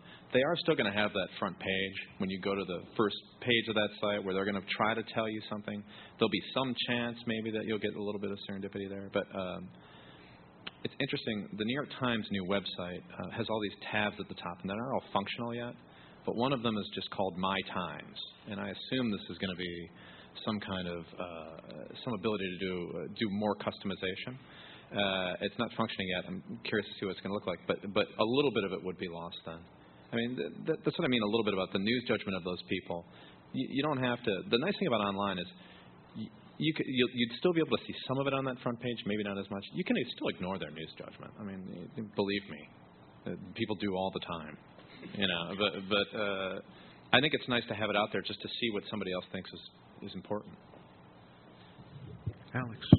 You know, participating in, in politics, I think I see the you know the, the definitely the creating of realities out there, the living by different realities. You can see it online. You can see it right now with this, the story that's breaking with Mark Foley. You can go to right wing sites and you just see a completely different picture of reality than if you went to uh, progressive blogs. Where I tend to do when I go into the mainstream media is looking to see what you know what what worldview are they buying into, and, it, it's on one level it's a rather cynical attitude, but I think on another level the participatory nature of it means that a lot more people are participating in that political structure. Um, they might be doing it from very partisan perspectives or very oriented towards their own needs, but d- democracy usually is pretty pretty messy when a lot of people get involved. Just keep it online, we'll be all right. Can I add one, one sort of data point to your comment? I don't have figures for sort of the leading papers in the States, but for the two newspapers that I looked at and I've done extensive research on in Argentina, if you look at the total number of clicks on any given day, one page gets between 50 and 60 percent, and that is the home page. Right. So you, eh, these newspapers have every day 100,000 pages available to the consumer. The consumers click on one between 50 and 60 percent of the time, which means that they, what they have, uh, there is no serendipity. What they have there is what they see 50 to 60 percent of the time. So if you're concerned about serendipity, is important, an important one because what is not there likely will go unseen, much more proportionally than in the world of print. Right. Alex Beam. Perhaps I should mention that Alex spoke at our first forum. He's a columnist for the Boston Globe. Right, I work for a newspaper. I, I, not maybe not much longer though, Alex. I, I really my question is directed solely at, at Jerome, which is the reason I came here, and um, I, I, I'm, I want to. I totally empathize with your comments about the lack of progress, progressivity in the mainstream media. There's, there's, it's, it's almost complete. But can you talk to us for a while about netroots and political power? Because I feel like I've been on the receiving end, and I remember the excitement around Dean and the online excitement around Dean, and um, it sort of faded out. And I, I got really caught up in the Lamont thing, where netroots and its sort of you know outriders seem to have played a fascinating role. And now I'm there's this possibility that uh, Lamont might lose to the machine. And I, could you speak for a while about um, progressive politics um, and, and the internet? Sure. The um, you know when I worked on Howard Dean's campaign up in up in Burlington, and uh, um, after after he crashed and burned in in Iowa, there was a lot of stories like you know is this a dot like a dot com boom or boom bust cycle of uh, online netroots politics. And of course, it wasn't. You know, those people are still clicking away, and, and in, in fact, in much greater numbers right now. I think what we're seeing here, though, is, is something that's uh, going through stages of growth and getting pushed back from, you know, an establishment. Um, the for me the what's happened over the and I would largely say that this what I call the Netroots movement has happened this decade, and it is increased in numbers. Um, even in this last six months, the amount of part- people participating in the blogs, I mentioned uh, the traffic earlier at 120 million page views for the month right now. Previous to Lamont, it was at about 60 or 70 million. So it's nearly doubled in the last five or six months. I think the Lamont race, and this was um, Ned Lamont in Connecticut who run, won the primary against Joe, Lam- Joe Lieberman, really showed that the, the progressive movement that is gathering steam online has the power, power now to affect politics in the Democratic Party at the electoral level. And up to that point, it had not been possible. The the reality comes crashing in when you when you when you consider that yes, you can do it in the in the primary election, but the net roots are probably not strong enough to do that at the general election when independents and, and Republicans are, you know, voting just just alongside the Democrats, much more partisan atmosphere. But I don't really view the the Lamont uh, election as a do or die movement for the Netroots because I don't, I don't believe the Netroots is going away. The, this this process that has started online of people regaining control of the Democratic Party, engaging in par- um, politics online, is not going to go anywhere. It's going to stay with us. And whether or not Lamont loses, whether or not the Democratic Party regains control, that's not going to change. That's going to keep going with us. The the one thing I'd like to point out, though, in terms of like you know what's changed over the last couple of years, is that in the 2003 cycle, you had a lot of big blogs that were more nationally oriented towards the presidential race. This cycle, what we're seeing being developed a lot more is what I call a local blogosphere. And these will be blogs that are within a state. And you have that here in Massachusetts. There's a number of blogs that, that joined together and had a conference called Blog Left um, late last year, and they've participated in, in a, a number of other activities. And so you create this sort of local blogosphere that exists within the you know, the wider progressive infrastructure, but it's part of a more local effort. And, and, and what we're seeing now is that the candidates are able to um, reach out to these people and engage with them, help them with their turnout to vote exercises, and, and engage in politics on a real grassroots, on the ground level. All that is just, you know, from, from the perspective of uh, someone who likes it when people get involved in politics, just great. It's something that's going to be with us till we say. But you know, the ups and downs of the victories and whatnot are, are going to um, stick around with us. And um, any follow up, or is that sort of along the discussion? Okay. Um, I have a question that's sort of a follow up on the question: What are newspapers? What is a newspaper? And get me thinking what what is the audience um, about um, I don't know it's been over 10 years ago I was in this building doing research on customized news uh, as part of a research program called the News News in the Future program.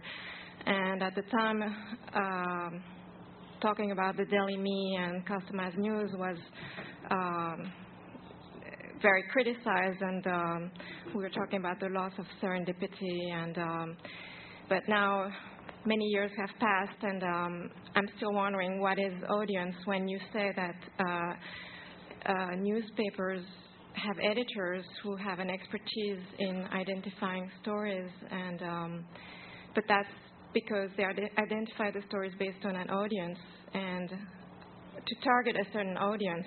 But then, how do you define audience? It's, it seems like audience is something very diverse and hard to. Uh, like, I was born in Colombia. I grew up in France, and I'm here now, and I'm interested in all those countries. But I, uh, and I'm, I'm not saying I'm representative, but I'm just saying everybody has a different background and different interests. So. I'll, I'll start off on this. Well, what you know, this points out earlier is what is lost is you know with this customized news trend that we're having, what is lost is a centralized sort of broadcast um, message that's going out there to people. And and I don't really blame. I mean, it sort of sounds like we're kind of victimizing you know the the, the broadcast medium thing, but I think um, you know Pablo pointed out that the problem that was was created with this in in the beginning because they were not delivering what people wanted. They were they were delivering more of something that's been commodified for consumption in an easy, recognizable focus. And from a political standpoint, they were creating things that were advocating uh, something that was what I view a lot of times as be right wing propaganda because they were being so pressured by those forces that wanted to control the debate. I guess the thing I'd say about uh, about editors and and uh, expertise and and whatnot is, uh, I don't. I, I usually I think when you it depends on the news organization, but if you get to the right news organization, I don't think that they put stories on the front page for their audience. I think maybe they'll put one story on the front page the crowd pleaser or something like that. But if you looked at the front page of like of, of, of the Globe or the Times or the Washington Post, those stories are up there because a bunch of people all sat around, and it's not that they're not that they're experts on everything, but they have all these people, you know, coming back to them and saying, "This is going on where I am. This is going on where I am. This is going on where I am." And it's like, well, why is that important? Why is that important? Why is that important? And they sit and they they take all that into account. They're like, based on everything I've heard, these are the five biggest stories of today you know, and maybe plus the story about a lost dog or something that'll that'll get that, that truly is there. Just like you know, it's a it's it's a good read, it's a crowd pleaser. But I, but I really don't think that they put the stories on the front page just because they're trying to attract audience. I think that they're doing it because they think "Mm, this isn't true of all places. And actually, I would say this: it's less true in broadcast, and that's probably my bias as a print guy. But but I really do think when they put those front pages together, they're they're they're putting the stories that they think are the most important. Just to build on that, it- it's a very good question.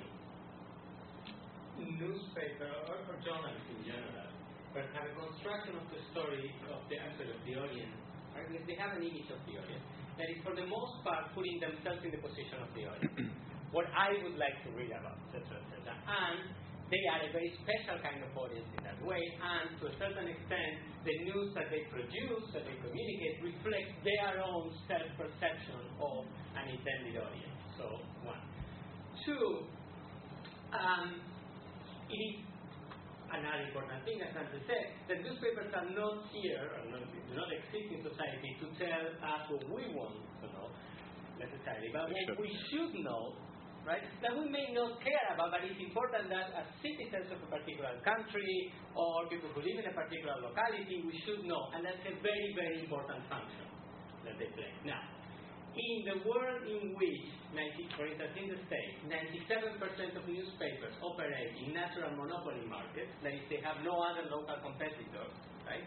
And in which newspaper people get aggregate circulation figures about how much they are selling, and they may get some information in terms of focus groups about people who want to know more. And so they have a very vague and aggregate, right, aerial conception of the audience, of the audience response it is easier to sustain this mission of saying, I'm going to tell you what you should know, not necessarily what you might want to know. Online, they have click, Right. right? Right. And everybody click and everybody votes with their click. And people online and all the time not only monitor their competition, but how well or badly their stories are doing.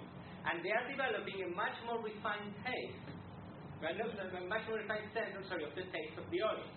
And So, for instance, newspaper, newspapers in general, for their top stories, there, there tends to be a heavy proportion of public affairs stories, right? National, foreign, etc. Most of what consumers want to read about, as measured in terms of their clicks, is sports, entertainment, right? Natural disasters, etc. etc.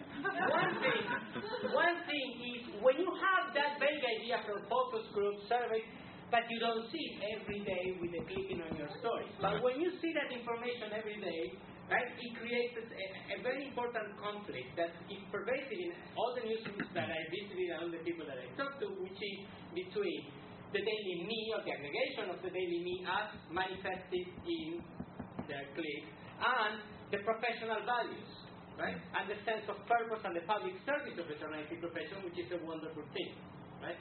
So part of what's going on is that, right? I mean, it, it is true that the audience, right? I mean, it's a very complicated construct, etc., etc. But these technological changes, in part and intentionally, have revealed a certain dynamic, right? That is much more difficult to avoid now than what it was before. And again, for organizations, you want to about Google News, Yahoo, etc., etc., which do not have these wonderful journalistic values, therefore they are going to deliver a whole lot of what the audience wants, and not necessarily what they should know about, right?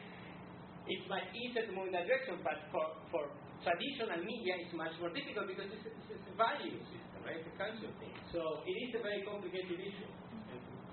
Let, let, me mention people that uh, uh, I know some people have already left, and uh, we're going to have a very elegant reception after this event, uh, starting at 7 o'clock. All of you who are here are certainly invited, uh, and I hope you'll attend. Question here. Yeah, I have, I guess, two questions. Uh, is the traditional media ceding their expertise to make editorial judgment when they start feeding off each other? You know, who decides what a story is if everyone's just pointing at each other saying, we don't have it, we need to have that? Do they suddenly stop exercising judgment? And on the flip side of that, you know, Jerome, you talk about the, ex, the two tiers of expertise, the, the familiar and then the authoritarian expertise. In the blogosphere, how do we vet experts? How do we say this guy really knows what he's talking about about Southeast Asia versus this person? Well, start with that last part. I, I think it comes through. Um, the experts are basically known through their credibility, and, and it's you know the the unique thing about the internet is history sort of begins in the mid mid 1990s, and uh, you can you can go um, you know if you have an online record that's associated with you, people can find out about it in the but, past. But so many people, is the online record associated with them? I mean, so many people post anonymously. Oh yeah, well then you're, yeah, well so then you either are pretty skeptical of that um, thing that's posted, and, and that's sort of evolved over time. It, it used to be that you know, when things would break, people would report them no matter who did the story, and it would be part of the cycle. But people got burned a couple times, especially, um, you know, people that were out there under their name who were taking anonymous uh, statements at their at their face value. That's, I think, that's evolved over time, and especially from the perspective. Dante can speak to this of a journalist that reads things out there. There's a, there's a much more skepticism that exists online now, but there is a you know the the, the editorial judgment that you mentioned. Um, you know, I see this playing out right now with the with the Mark Foley scandal, and that um, there's a lot of online uh, blogs and, and websites that are reporting on who the pages actually were, and these are minors that were involved with Mark Foley. These, and, and it's very explicit. You, you have pictures of the people, you have descriptions of where their jobs are now, and everything, everything down to the detail. It isn't making it into the wider mainstream media, and I think that is, and it's not even making it into the low, low uh, larger blogosphere, but it's definitely out there. So you have something of a, um, you know, we, I, t- I think it tends to see the blogs as sort of like a gatekeeper, um, or having busted down the gatekeeper um, presence of the mainstream media, but it's still very much in effect, and for sometimes, like this case, good reasons. I think there'll always be gatekeepers. I mean, it's just going to be who's who's at you know, it's just who's at the gate. You know, somebody's going to be there, and maybe the gate's bigger or smaller or whatever, whatnot. Uh, the the Pablo study is really interesting about about um, about Argentina, just because it's it, it, it's the I think the thing it most it, again, the thing it most ties to the United States is local television because you have a market where you'll generally have at least three, maybe four stations doing the news at the same time. And you talk to somebody who's done local TV news, and they're watching the other newscast the entire time and writing down what's on there. In the morning, they get the ratings, they get the overnights the next morning, like, oh my God, this story didn't do well. Why did this do this? We've got to move something else. It, it is a different, I mean, it works different than a newspaper. It, it, it, it is much more of a commodity, local television news, than newspapers are, just because it's the environment it exists in. And it, it's troubling if that's if that becomes the, the, the way online starts to operate, because it's a very bad. I mean, in terms of news judgment, it's just awful. It's gonna it's gonna it will things will get commodified, and it'll lead to a dumbing down. Isn't part of the problem though there that uh, I mean, in terms of what we're talking about tonight, the the 30% of people are online in Argentina, and if that number were a lot higher, I wonder if we would have these problems that you're you're describing. Why? I, I, want to make one comment, yeah, sure. but, but uh, why?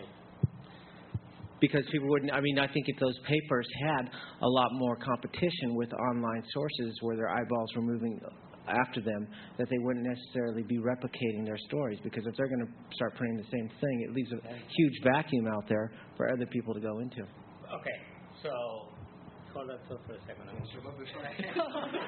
okay, I understand the question. So, um, editorial judgment is always a collective enterprise, like all kinds of judgments, So, with the social enterprise, it's not that a newspaper is not composed. So a newsroom has more than one person, right? And that and that judgment actually is a result of years of on-the-job socialization, in some cases professional training, etc., etc. What has been happening, though, is that the collective character of the judgment right? There's always a tension between the collective and the individual or the organizational, right? What, what's going on is that there is more of an inter-organizational convergence, right? That is leading to this judgment being more shared, right? So there, there has always been a collective component. Now it's more collective than before, but it's not that it wasn't collective before. One. Two, two, that is very important. In this context, the role of the wire services becomes even more important than before. Right? Because a greater proportion of what we see in the online press, right, in the online environment, comes actually from the wires. And actually, what happens is that the people in the newsroom, not only the people in the, in the online newsroom are watching each other, people in the print newsroom are watching what the online are doing, right?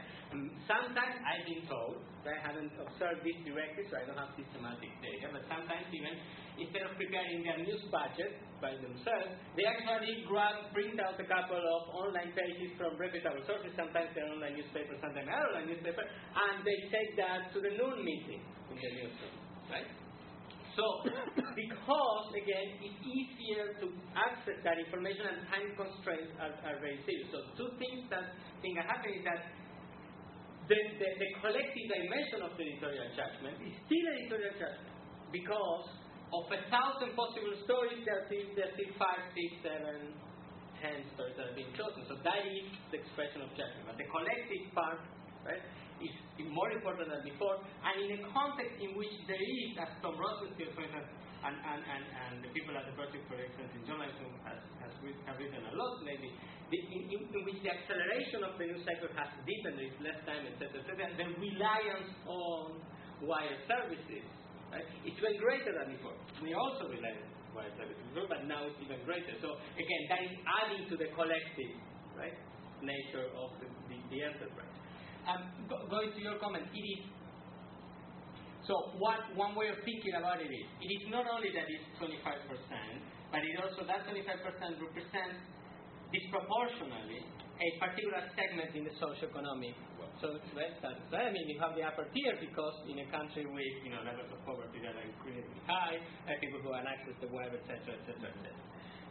So one would think it's not only that the if the pie gets bigger, there are more resources, but also the public gets more diverse, there should be more. I don't know. What I do know, what I do know is, so remember I said I have data from 2004 and 2005. So, and I have, so basically the two are much more alike than before them, but I said I mean, there is a growth between 04 and 05 in the convergence. Right? So what we see is that the convergence has grown, right?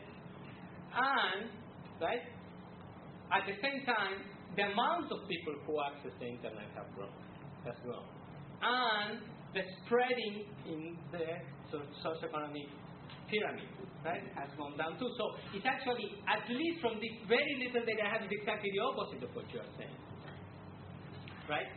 I don't know. I mean, it's just two years. It's a very little variation, but uh, the I, am not sure it will. You, you may be right, but I'm not sure it will go that way. I would just I would just say I hope you're right. I hope Jerome's right, but my my concern is that ultimately it's the it's the ad dollars that are going to determine it, and that's a problem mm-hmm. because the advertisers they're just going to care about a certain population. It becomes a problem.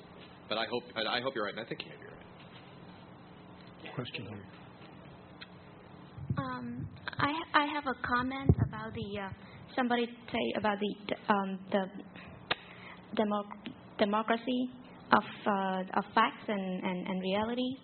Um, considering the political implement implications of uh, um, mainstream media, uh, how do you comment on how, how how much freedom has it offered to a certain um, geographical area, especially in the area where a lot of news are censored or a lot of facts or realities are censored or interpreted in a certain ways, especially in China or here in the United States, how it's going to affect the third parties who don't really have any voices in, in the mainstream media.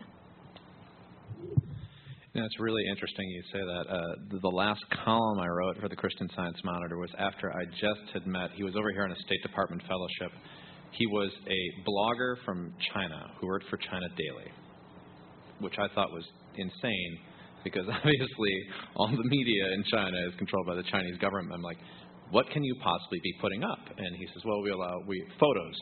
Everybody, you know, it's you know, it's no different than the U.S. Everybody's got camera phones, so they're going out and they're snapping pictures with their camera phones. They uh, write a couple lines of text. Uh, they send it to us, and we post it on our website. And I was like, this is this is fascinating. Uh, you know, how do you choose? You know, what what happens then? Well, we choose what goes on the front page, and uh, uh, and I said, what do you do with controversial topics? And he said, they've told me, the government has told me, they're very excited by what I'm doing, but be careful. That was what they said. And he said that everybody has an individual page. They kind of have their own photo blog. And if uh, they have not issued him, they had not issued him rules for what he would do with taking pictures of things that are technically illegal, like strikes. He could take a picture of a strike. He could put, he, now they would not let him post it on the front page, but the idea is this person could post it on their personal blog. And uh, I thought this is remarkable. And in two weeks, it had only been up for two weeks. It, the, you know, the the number of people sending in photos of this was was was you know it was it was shooting up. And he and I went and I looked at the site and I thought it was really fascinating. I wrote about wrote about it in a column. I wrote about it on a Saturday after looking at the website. When the column came out on Tuesday, the website had been taken down. uh, and it's not. It's. Uh, I was worried that I'd done something. It wasn't that. There, there are things going on in China right now. There's another shakeup going on, and and um, and, and there's there's going to be some there there there are definite media. The person who's getting more control wants more control of the media, so he's obviously shut this thing down. Uh, or at least I think it's shut down. It says it's been it's been down for server maintenance now for like 10 days. Okay. Uh, but but the thing I thought when I wrote the column was this. Once they let in the camera phones, to me the fight's over. At, at some point, whether you post those on a blog or whatever, some of those pictures are going to get out. I mean, I, I, I think you know they're going to they're going to try to maintain the tightest control they can over the media you know but but i think that you know this is the good this is the this is the best part of blogging. This is the best part of citizen journalism. Citizen journalism at its best they they won't be able to control it. And things are going to come out. And eventually it's it's it's it's going to be hard and it's going to be a hard fought battle and they'll maintain control as tight as they can. But eventually they'll lose control. There's one there's one topic that uh, really hasn't been much discussed in our in our uh, three forums so far, and it's been implicit or embedded in in uh, some of the comments that have been made to, today. And I'm, I'm, wondering if if uh, we can get some comments from the panel and maybe from the audience about it. And that, to put it in its simplest form, is the tradition of political independence that is true of Western uh, newspapers and especially of American newspapers. Uh, there is no, uh, in, in, in, all of the complaints that one hears about the top-down media and the mainstream media, it's very, and of course there is, it's true that the mainstream media, the Washington Post, the New York Times, promulgate certain, in, in their editorials and in their news stories, promulgate certain perspectives on the world. There's no question about that. But they also themselves believe themselves to be committed to a different kind of aesthetic or moral uh, uh, mission, and that mission is to sort of tell the truth as they understand it to a citizenry that needs to hear these truths. Uh, and what those journalists do is protected constitutionally in the United States. A lot of other societies don't have that, and that constitutional protection, as everyone knows, does not extend to other media. It, uh, television news isn't completely protected in the same way. Uh, there's no evidence that, that online news will be protected in the same way. Uh, so, my, the, the question I want you to address in one sense is uh, leave aside the failings of any particular newspaper. Is there some ideal of what journalism is embedded in democratic societies and especially in the constitutionally protected rights of newspapers in the United States that should be protected, should be celebrated, should we, that we should try to find a way of, of extending these principles into the into emerging media. Uh, uh, isn't this a loss if it's not the case, if we, if, if we don't recognize that? The, the, the idea, I think one of them that's um, been brought up here, which is very relevant to this discussion, is the, the being openness to um, information that you would have otherwise not might have clicked on on the internet. Somebody brought this up recent, earlier with the uh, with the opera review, and I think that's something to to think about. And, and but also the the um, the notion though on the on the web that you're totally closed off is is probably not the case because if you consider what we're talking about with China, um, there's a reason why they don't want to let other people to get out on the web is because you learn about much more different viewpoints than you would have otherwise. Certainly, there's places in, in the United States even where um, you know we have pockets of culture that are newspapers which would which would um, have probably established fact as creationism with their readers. I mean, it's just a fact of where you know where we live in, the United States, and those same people, if they go online, they might only go to creationist type of websites, but they're going to be exposed if they click around a lot to different viewpoints.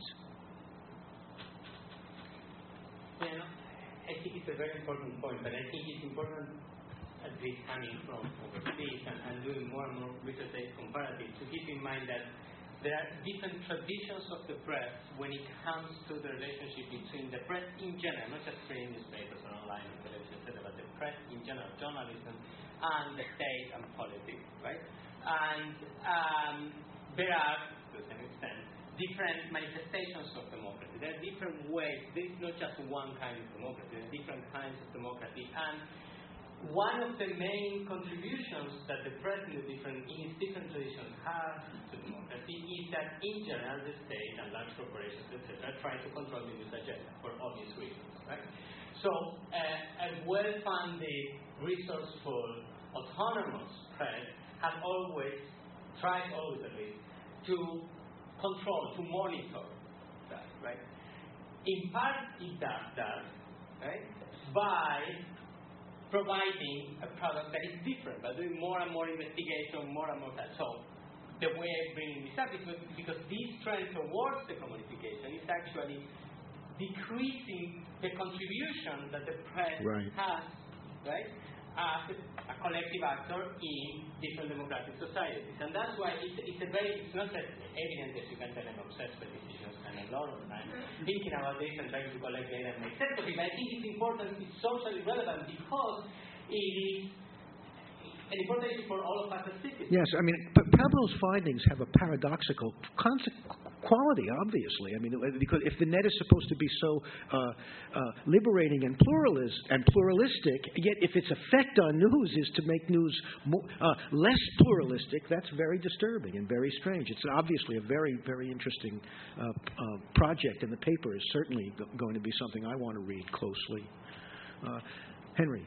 Yeah, I, I guess you've succeeded in provoking me, David, to respond, and I was resisting doing so. But your statement, my intention, the, first, the statement that the First Amendment belongs to professional journalists is a pretty outrageous statement. Well, I didn't say. I mean, I? you you you I just said, I said, the, I said the press. I said the press in the United States is protected by the First Amendment. And you said other people are not protected. But in well, fact, the, the, the whole point of that is a right of political participation. Our founding fathers would certainly have been shocked to discover that it was professional journalists who had some sort of monopoly. Yes, but it's Congress that did Amendment. that, Henry, not me. It's Congress that did that. I mean, there have been decisions that have not allowed the freedom that it goes to to uh, press to, to print papers to be applied in other media. It should be, of course. Well, there's, there's all, I, I think I think uh, that's the legal record decision. is the legal record is really would be disputed on that, and I think it's much more important for us to insist that the rights of citizen journalists and bloggers are protected from the First Amendment than to accept the premise that there's some sort of exclusive right of professionals. But that was not my I, I, that was not my assumption. my assumption was what the law is actually. No, I, I don't think I agree with you about where the law is on that, David, Well, and that's the part of the problem. Well, the, the, the one thing is, the, the one thing is journalists do have a special responsibility in democracy because you can write anything you want, I, and you can write what you want on the web. But the fact of the matter, that when you're a journalist, you you actually, you know, and you are a, you're paid to do your job, which is the big thing about paying to do your job is you are accredited. Yes, that means that some government person is saying that you are allowed to do things, but unfortunately, not everybody can go through Congress and just like go up to the press gallery because it wouldn't be big enough. You know, not everybody can, you know, sit in the White House press room. Uh, most people probably wouldn't want to. But, but, but you know, it's it's there. There are special responsibilities involved in being a journalist, and and I mean, you know, democracy can't function properly without without journalists doing their jobs because, it, look, they're the ones who have access to these people. And you might have had questions you wanted to ask George Bush before the war, and a lot of people might have questions, but they weren't going to get to do it. it was the people who had the credentials who were going to get to do it. And, you know, they didn't do it properly, a lot of people would say, and they'd probably be right. Uh, so there, there, there is something special about the, the right about the, the rights that are granted to accredited journalists to do things, not to say what they're going to say, but to have access to things that you don't have access to. No, uh, uh, Henry, I I, maybe I just wasn't clear. I mean, you've misunderstood me. I did not at all want to imply that I didn't think these rights should extend to everyone. Of course I do. But I, my understanding is that legally in the United States, n- television news does not have to- the same complete freedom that print papers do. That that that uh, uh, there, there have that there have been. I don't know if there have been Supreme Court decisions, but there have been decisions about how how to apply questions of freedom of the press and and uh, First Amendment freedoms that have not been extended to other media. I think they should be extended to other media. I think that the idea of the First Amendment should apply to all forms of to all forms of communication. Of course, I would not want it restricted in any way. But in practice, it's not been the case. In, in, in and and it's also obvious that in practice, uh, television news has not. Uh, uh, behaved in the same in the same way, taken the same kind of attitude toward its relation to, uh, um, to toward government, for example, or toward, toward its role as reporting as as print papers have. Of course, I hope that in in the online world that is emerging, th- there will be uh, citizen journalists who will assert the same powers and and uh, r- rights of inquiry. No question. I certainly think that that should happen. It ought to happen. The the FEC this year had a had a ruling come down with the uh, with the political blogosphere. And it was um, advocated by a bunch of um, regulatory pro-regulatory um, organizations in D.C. that the the participation in the political process by blogs which are openly pro, uh, partisan be viewed as in-kind contributions, and especially for the links that they um, put out onto the, um, you know, contribute to these candidates now type of things. And ultimately, the FEC found that um, that you, there was no way that they could write such, such sort of leg- legislation for bloggers alone, and they sort of threw that out.